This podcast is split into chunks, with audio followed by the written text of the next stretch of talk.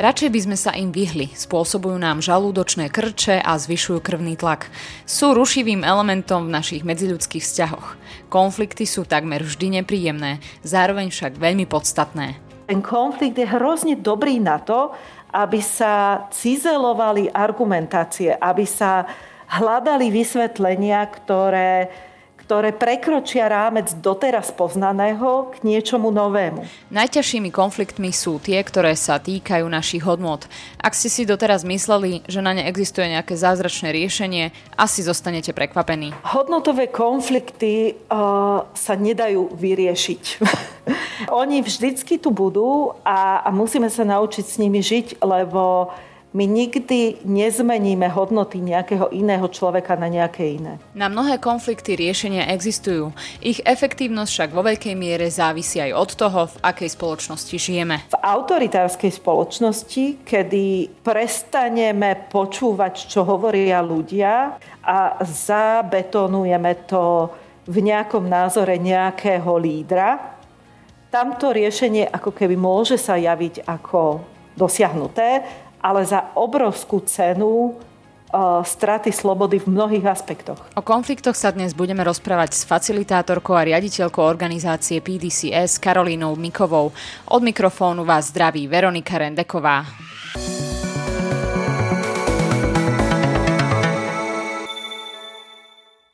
Ahoj Kaja, vítaj v našom podcaste Dialógy NM. Ďakujem veľmi pekne, som veľmi rada že som dostala pozvanie, Veronika. Budeme sa dnes rozprávať e, o zaujímavej téme. Pri pohľade na našu spoločenskú i politickú situáciu zdá sa, že za posledné roky sme si práve konflikty, o ktorých bude reč e, v tomto podcaste, sme si nejako obľúbili. E, ty za tomu venuješ mm, dlhé roky snažíš sa zmierňovať tie konflikty, hľadať nejaké riešenia medzi rôznymi skupinami v spoločnosti, hľadať nejaké kompromisy. No stále mi z toho vychádza, že teda tie konflikty e, prirodzene asi väčšina ľudí nemusí a že skôr pred nimi nejakým spôsobom unikáme alebo sa im snažíme vyhýbať.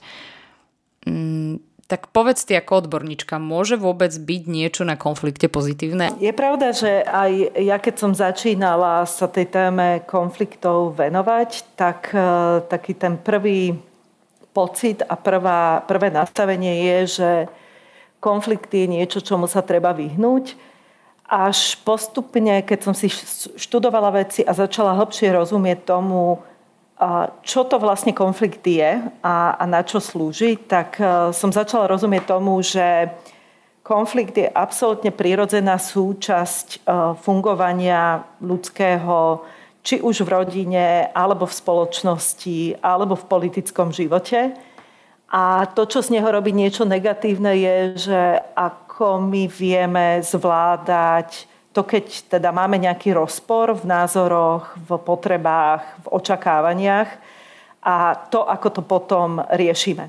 Ale konflikt sám o sebe je nevyhnutná súčasť života. A to podľa mňa vedia zo skúseností ľudia žijúci v partnerských vzťahoch, v manželstve, s deťmi. Je to každodenná vec a niekedy to vyvrcholí nepríjemne a niekedy je z toho aj celkom srandovná situácia, hlavne keď sa spätne na to pozeráme tak aj vďaka konfliktov sa podľa mňa naučíme veľa nových vecí. OK, čiže konfliktov sa netreba nejakým spôsobom obávať, môžu prispieť podľa tvojho názoru eh, ku kvalitnejšiemu životu. Ako si sa ty vlastne k tomu dostala? Keď som povedala, že väčšina asi ľudí eh, konflikty nejakým spôsobom mm, vo svojom živote nevyhľadáva. V tvojom prípade to vyzerá úplne opačne, že si si povedala, že ideš rovno do, do tejto oblasti. Ako si sa vlastne k tomu dostala? Ja som eh, pôvodnou profesiou urbanistka, alebo teda to, čo som študovala, je eh, územné plánovanie. A v tej téme úplne ako prvé ma začala zaujímať, eh, za, začalo zaujímať zapájanie občanov do rozhodovania o mieste, kde žijú. Čiže keď sa stáva nejaké sídlisko, obytný blok, alebo potraviny, alebo čokoľvek iné, tak e, e, vtedy, keď som študovala na fakulte architektúry, tak som si uvedomovala, že svet odborníkov a svet občanov je pomerne striktne oddelený a pravdu povediac ma to dosť štvalo. A, a takže som sa začala zaujímať o to, že ako vlastne robiť s občanmi pri tom rozhodovaní a rozmýšľaní o rozvoji územia. A to je už len krôčik od toho, aby človek pochopil, že, že tak koľko konfliktov tam je. Že koľko konfliktov je medzi developermi a občanmi a samozprávou a staršími ľuďmi a mladšími ľuďmi, že aké rôzne potreby, nároky, očakávania majú od územia, v ktorom bývajú. Niektorí chcú ticho, iní chcú zábavou, niektorí chcú žiť v prírodnom prostredí, iní tam chcú mať k dispozícii bary a zábavné záležitosti a, nájsť to usporiadanie také, ktoré uh, nájde primerané uspokojenie všetkých týchto potrieb, uh, je pomerne zložité, chce to expertízu, ale chce to aj počúvanie tých ľudí. Rozumiem, ale nemala si keď si začala s touto prácou, možno taká osobnejšia otázka, vyslovene nejaký stres z toho? Veď e, predsa len ísť rovno do jamy levovej medzi, medzi nahnevaných ľudí, ktorí horko ťažko vedia nájsť nejakú spoločnú reč. Ne, neznervozňovalo ťa to? Ja som vstupovala do tejto oblasti asi keď som mala čo, ani nie 20 rokov možno. A výhodou mladých ľudí je, že v tej najvíče ako netušia, čo robia. A, a vďaka tomu sa dokážu púšťať aj do vecí, ktorý akože skúsenejší človek by už rozumel, že, že čo ho tam čaká. Čiže uh, istá mierka, miera naivity pomohla v tom, že som sa až tak veľmi nebála, až postupne mi začalo dochádzať uh, všetky súvislosti a a aj som sa postupne učila, že, že kde sú možno hranice nejakej participácie a takisto ako je dôležité, keď človek robí nejaké participatívne procesy, rozumieť nejaké dynamike konfliktu a toho, že čo ľudí vystraší a, a nahnevá a ako sa tomu dá predchádzať, ako sa majú v tom verejnom diskurze možno nejaké témy otvárať tak, aby nevzbudili taký ten, to prvotné odmietnutie a prvotný hnev, uh-huh. ale, ale aby otvárali diskusiu a umožňovali hľadať možné riešenia. Uh-huh. Kaja, ty si pamätáš nejakú osobitú situáciu, kedy si bola prizvaná práve do, do nejakého takéhoto konfliktu, ktorá ti tak utkvela v pamäti, o ktorú by si sa vedela podeliť? Môžem dať príklady z takých posledných, povedzme, desiatich rokov. A jedna z takých uh, situácií, v ktorých som sa ocitla, bolo teda pre, pre tých z vás, ktorí viete, ako vyzerá Bratislava a kde je Šafarikovo námestie, tak uh, možno si aj pamätáte takú situáciu, keď uh, za starostky Rosovej vlastne na tom námestí v jednom čase boli také lodné kontajnery. A bola to taká iniciatíva dizajnérov, ktorí chceli z, z Šafarikového námestia urobiť také živé, dizajnerské, moderné, hipsterské miesto stretávania. Súčasne Šafko je vlastne teda tá časť Šafarikovho námestia, ktorá, o ktorej hovorím, je parkom a je v starom meste a je obklopená obytnými blokmi, v, ktorom, v ktorých prírodne bývajú seniory alebo starší spoluobyvateľia. Čiže hneď v tom čase tam vznikol ako keby konflikt medzi potrebami, záujmami tých ľudí, čo tam priniesli tie, tie kontajnery a tých ľudí, čo tam bývali, lebo občas tam večer mala cyklokoalícia, tam varila guláš, prišli tam ľudia, pušťali tam nahlas eh, nejakú hudbu a tých obyvateľov to vlastne vyrušovalo v okolí a začali spisovať petície. A do tej situácie ešte eh, prišla iniciatíva na vytvorenie podzemného parkoviska pod tou parkovou časťou vlastne námestia, čo asi netreba extra vysoké vzdelanie na to pochopiť, že tí ľudia sa nepotešili. Predtým písali petície proti, proti tým kontajnerom, tak teraz ešte pridali ďalšiu petíciu, ktorá bola proti stavbe tohto podzemného parkoviska. A, a to, to bola vlastne presne situácia, kde do tej miestnosti, v ktorej sa to odohrávalo, ja neviem, prišlo 100, 150, tak nejako pomerne naštvaných ľudí, ktorí akože prišli tej starostke povedať, že je, aký je to zlý nápad. Tou úlohou toho stretnutia bolo vypočuť si ten, e, ten názor, ktorý prinášajú. A ja som na úvod ocenila, že si dali tú robotu a prišli na to stretnutie a, a záleží im na tom mieste a chcú to miesto mať také, aby sa tam dobre žilo.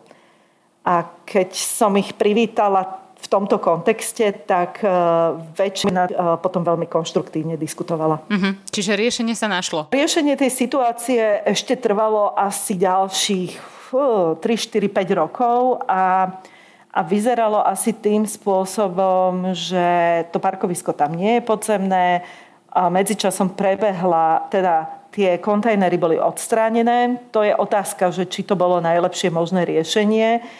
A tam trochu prišiel do hry ešte aj taký, že to bolo pomerne blízko pred voľbami a, a tam sa zmenilo vedenie starého mesta a, a potom prebehol zvlášť taký participatívny proces na riešenie Šafarikovho námestia a v nejakej podobe časti toho riešenia sú momentálne realizované v tom, ako to, e, ten park vyzerá. Mm-hmm.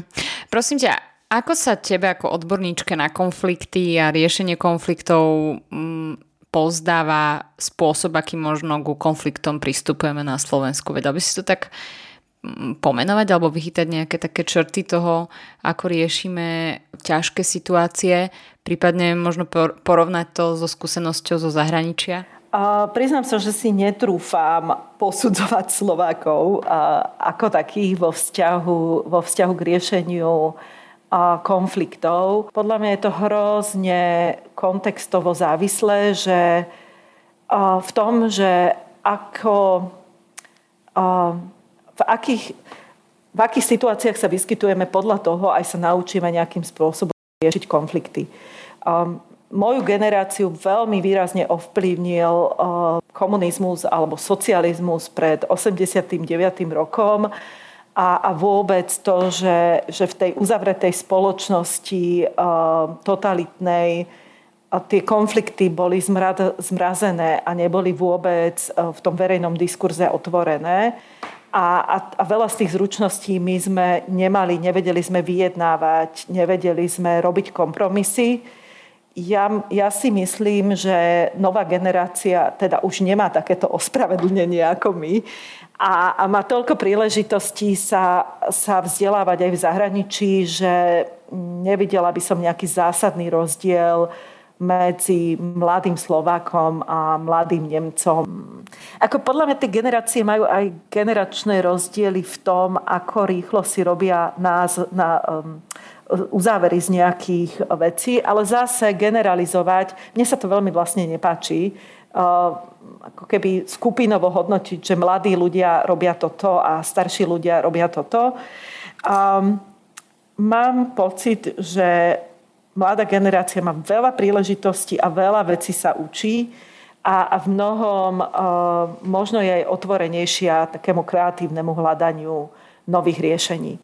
Napriek tomu asi mm, sa zhodneme na tom, že tie zručnosti, ako možno komunikovať, ako riešiť e, náročné situácie, vždy môžeme vylepšovať, či sme e, mladšia alebo staršia generácia.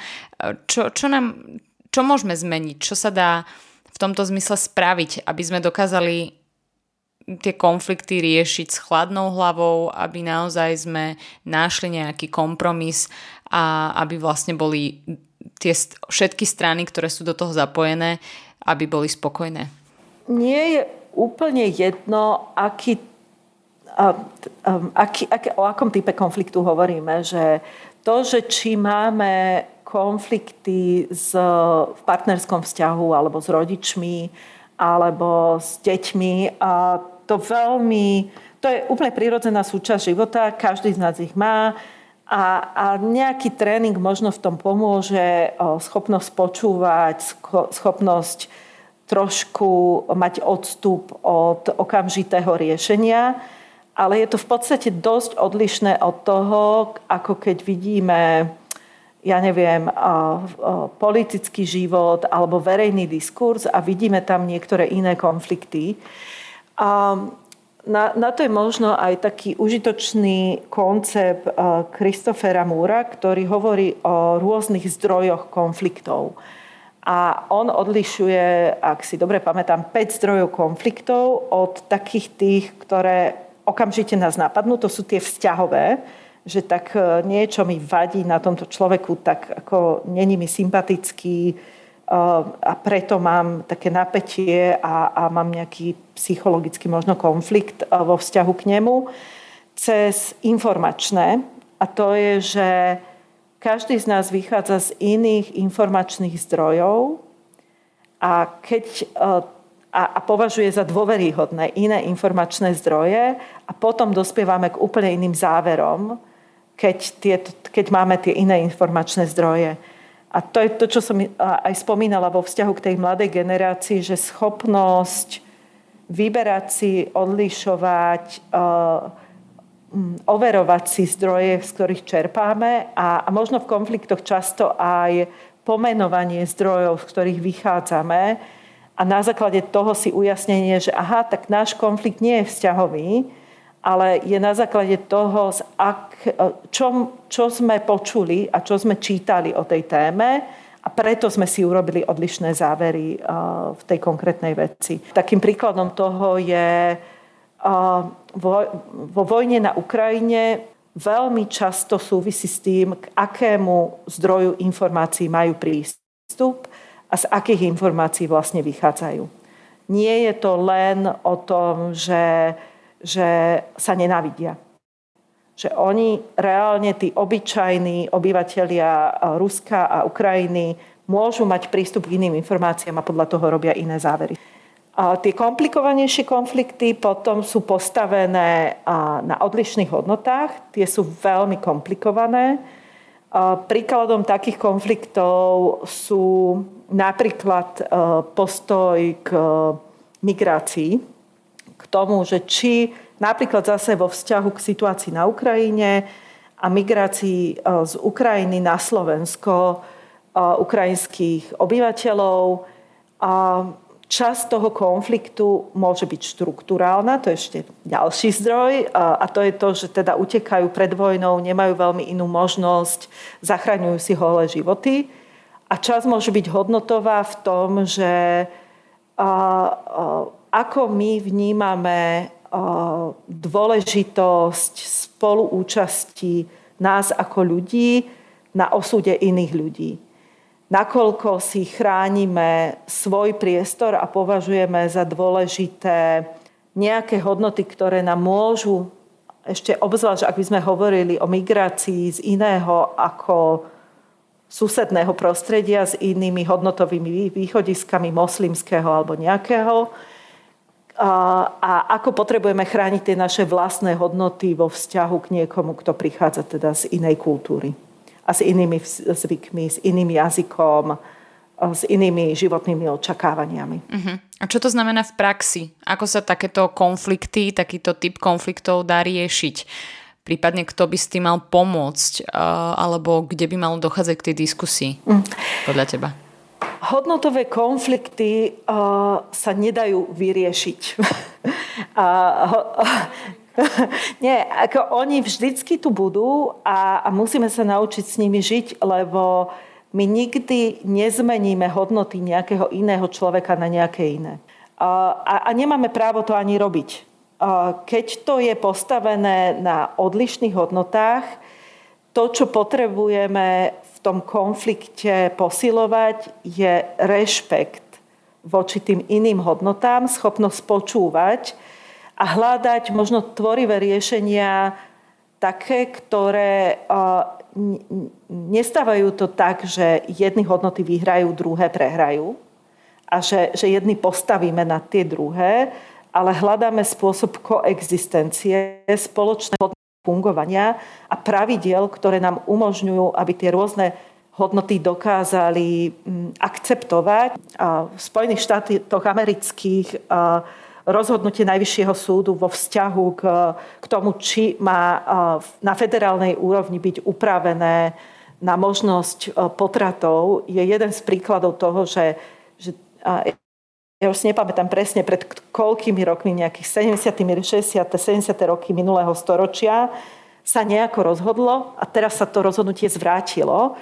Toto sa bude diať ďalej. Nikdy táto téma nebude definitívne uzavretá, lebo tá spoločnosť, tie, tie hodnoty budú prítomné aj ďalej. Oni sa definitívne nevyriešia, že buď iba liberálne alebo konzervatívnejšie hodnoty definitívne zvíťazia. Uh-huh takú situáciu si neviem predstaviť. No tak to je asi taká dobrá studená sprcha pre mnohých ľudí, ktorí možno sú presvedčení, že ich uh, hodnoty a názory sú jediné správne a teda mali by uh, sa nimi riadiť aj všetci ostatní. Čiže to vyzerá, že uh, iná cesta ako cesta rešpektu neexistuje. No, v demokratickej spoločnosti to nemôže nikto vyhrať, lebo tá je otvorená. Tá, tá nerobí definitívne riešenie, alebo robí riešenie iba pre, pre tú aktuálnu situáciu. V autoritárskej spoločnosti, kedy uh, prestaneme počúvať, čo hovoria ľudia a čo, ako sa menia ich názory a zabetonujeme to v nejakom názore nejakého lídra, mm-hmm. tamto riešenie ako keby môže sa javiť ako dosiahnuté, ale za obrovskú cenu straty slobody v mnohých aspektoch. Uh-huh. Ty spomínaš tú otvorenosť. Je podľa teba otvorená spoločnosť, ľudia s otvorenou mysľou mm, majú väčšiu šancu sa možno vyhnúť tým konfliktom? Keďže konflikty ako také nepovažujem za niečo, čomu sa treba vyhnúť. Nie, lebo konflikty, keď si to vezmeme, tak, tak konflikty ako ten rozpor toho, že napríklad aj vo vede, že, že niekto niečo objaví a teraz niekto to spochybňuje nejakými novými experimentami, tak vzniká z toho konflikt. Ten konflikt je hrozne dobrý na to, aby sa cizelovali argumentácie, aby sa hľadali vysvetlenia, ktoré, ktoré prekročia rámec doteraz poznaného k niečomu novému. Kebyže žijeme v spoločnosti, kde všetko je jasné, všetci vieme, kde je pravda, tak asi by sme, teda bolo by to čudné, neviem si to osobne predstaviť, ale asi by sme aj stagnovali ako spoločnosť, že to napätie a tie rozpory nás tlačia k hľadaniu nových riešení. A, a v tomto duchu, ako tá otvorenosť paradoxne vedie k viac konfliktom, ale zručnosti toho, že, že vieme počúvať, rešpektujeme iných, snažíme sa, učíme sa argumentovať, učíme sa používať racionálne, logické rozmýšľanie v nejakom aspekte problémov, nie vo všetkých, v nejakom aspekte na to hľadanie tých riešení, ako nás môže ako spoločnosť fakt posúvať ďalej. A, pre, a, a áno, tá nepríjemná časť toho, tých konfliktov je v tom napätí, v tom nesúlade, v tom kriku, niekedy v násilí, ktoré je s tým spojené. Násiliu by sme sa mali vyhnúť.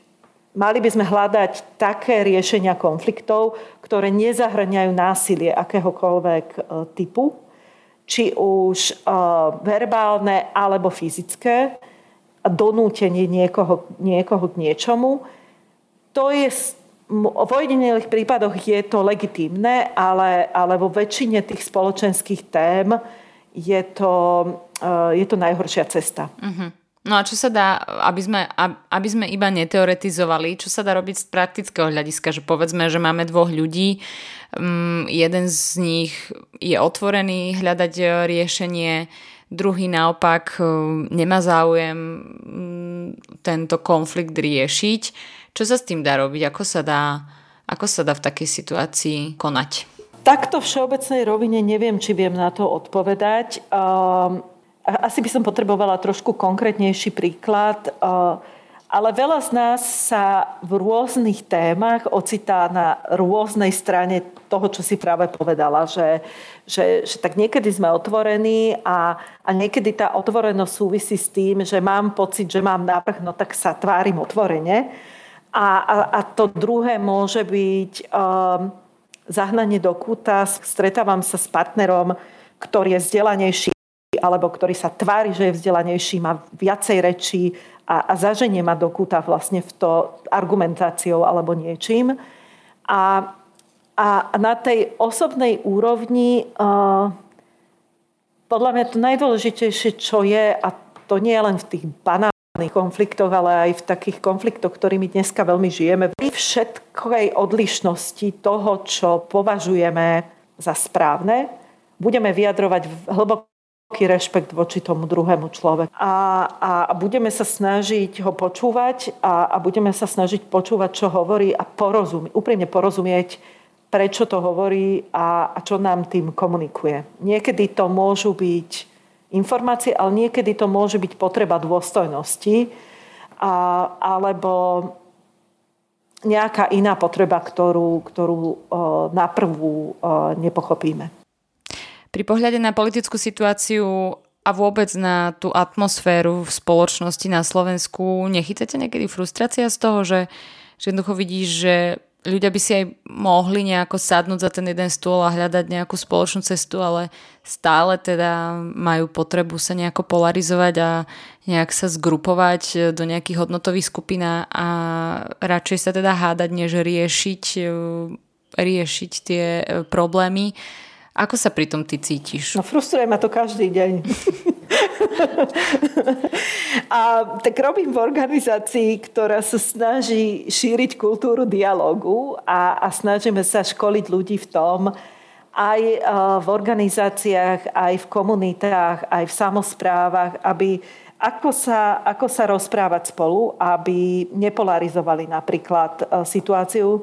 Nie, že by polarizácia za každých okolností bola zlá, ale v súčasnej situácii, ako sme na Slovensku, a žiaľ nie len na Slovensku, tá polarizácia názorov je tak nie len v hodnotových témach, ale aj v banálnejších témach tak veľká, že to ovplyvňuje súdržnosť spoločnosti ako takej. A hľadať cesty, ako viesť diskusiu, ako napríklad aj nedávať tak veľký priestor ľuďom, ktorí programovo to polarizujú, polarizujú tie názory a, a stávajú ľudí proti sebe, tak e, to je podľa mňa cesta ďalej. A samozrejme, že, že to súvisí s tým, že akých politikov si volíme a kto chceme, aby nás e, zastupoval, či už na samozprávnej úrovni alebo tej národnej úrovni. A žiaľ, keď si volíme politikov, ktorí toto majú v základnej výbave svojho fungovania, no tak potom sú tí ľudia takí, ktorí to tak vnímajú ako ja, denodenne frustrovaní, lebo, lebo vidíme tie dopady, ktoré nie sú len tomto okamihu, ale ktoré nás budú ešte niekoľko rokov eh, strašiť. No, mňa osobne straší aj tá forma, ako sa niekedy aj vôbec tie konflikty dostávajú na povrch, na povrch respektíve uh, ako majú niektorí ľudia veľkú potrebu riešiť svoje problémy hlavne cez sociálne siete. Čo si ty myslíš? Kde je to miesto, kde by sa naozaj tento dialog alebo teda aspoň nejaká diskusia, náznak diskusie mal konať? Nepoviem vôbec nič nové asi teraz. Samozrejme, že sociálne siete sú ideálny priestor na polarizáciu, na šírenie nenávisti, na šírenie nenávistných prejavov vôbec. A, a, a žiaľ, na, v protiklade s očakávaniami 20 rokov dozadu pri rozmýšľaní aj eh, demokratických eh, teda politologov venujúcich sa demokracii a vôbec teoretikov, že možno sprístupnenie informácií, sprístupnenie diskusie prostredníctvom internetu bude mať výrazne demokratizačný efekt, tak toto sa nenaplnilo. Tie hlavne nie v podobe sociálnych sietí, tak ako ich poznáme, Facebook, Twitter, neviem, keďže fungujú cez algoritmy, ktoré veľmi efektívne šíria a, a zosilujú práve tie nenávistné e, prejavy, tak to určite nie je platforma na komunikáciu, ktorá posiluje súdržnosť spoločnosti. Ak chce alebo hľadá nejaké riešenia na problémy, na to sú úplne iné platformy a určite nie takéto.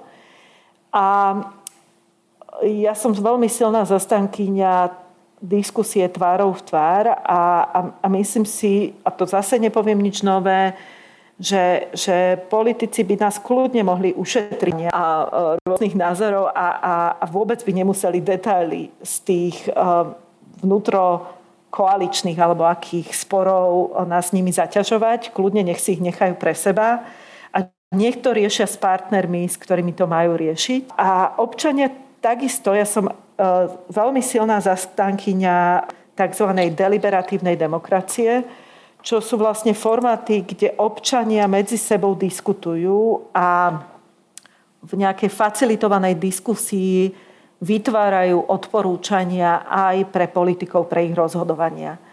Tam platí niekoľko pravidiel. Jedno z nich je, že a zase odporzorovaný výskumami, napríklad taký San, San, San Sunstein, a skúmal to, že ako sa mení názor ľudí podľa toho, s kým diskutujú.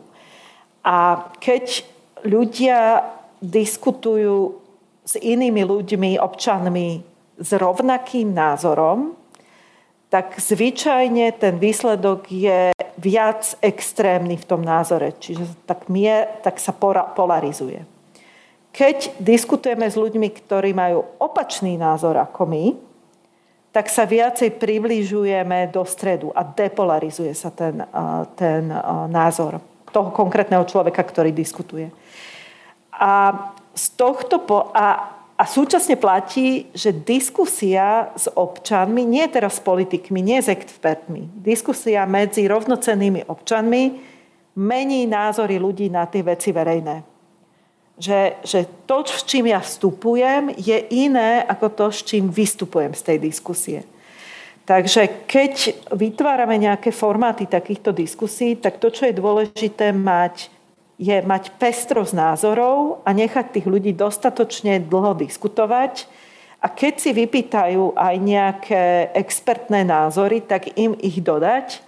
A vtedy sa kultivuje ten verejný diskurs, na, na nejakú verejnú tému. Čiže to je podľa mňa cesta von z takýchto um, nekonštruktívnych a polarizujúcich um, výmen, by som to nazvala, ani diskusie by som to radšej nevolala. A myslíš si, že sa toho dožijeme niekedy? No, tak ja ich zažívam a, a, a my ich uh, v nejakých prí, prípadoch aj uh, organizujeme a facilitujeme. Napríklad ani nie pred mesiacom, v jú, koncom júna to bolo, koncom júna sme robili e, také, že občianské zhromaždenie k dopadom klímy pre Trnavu.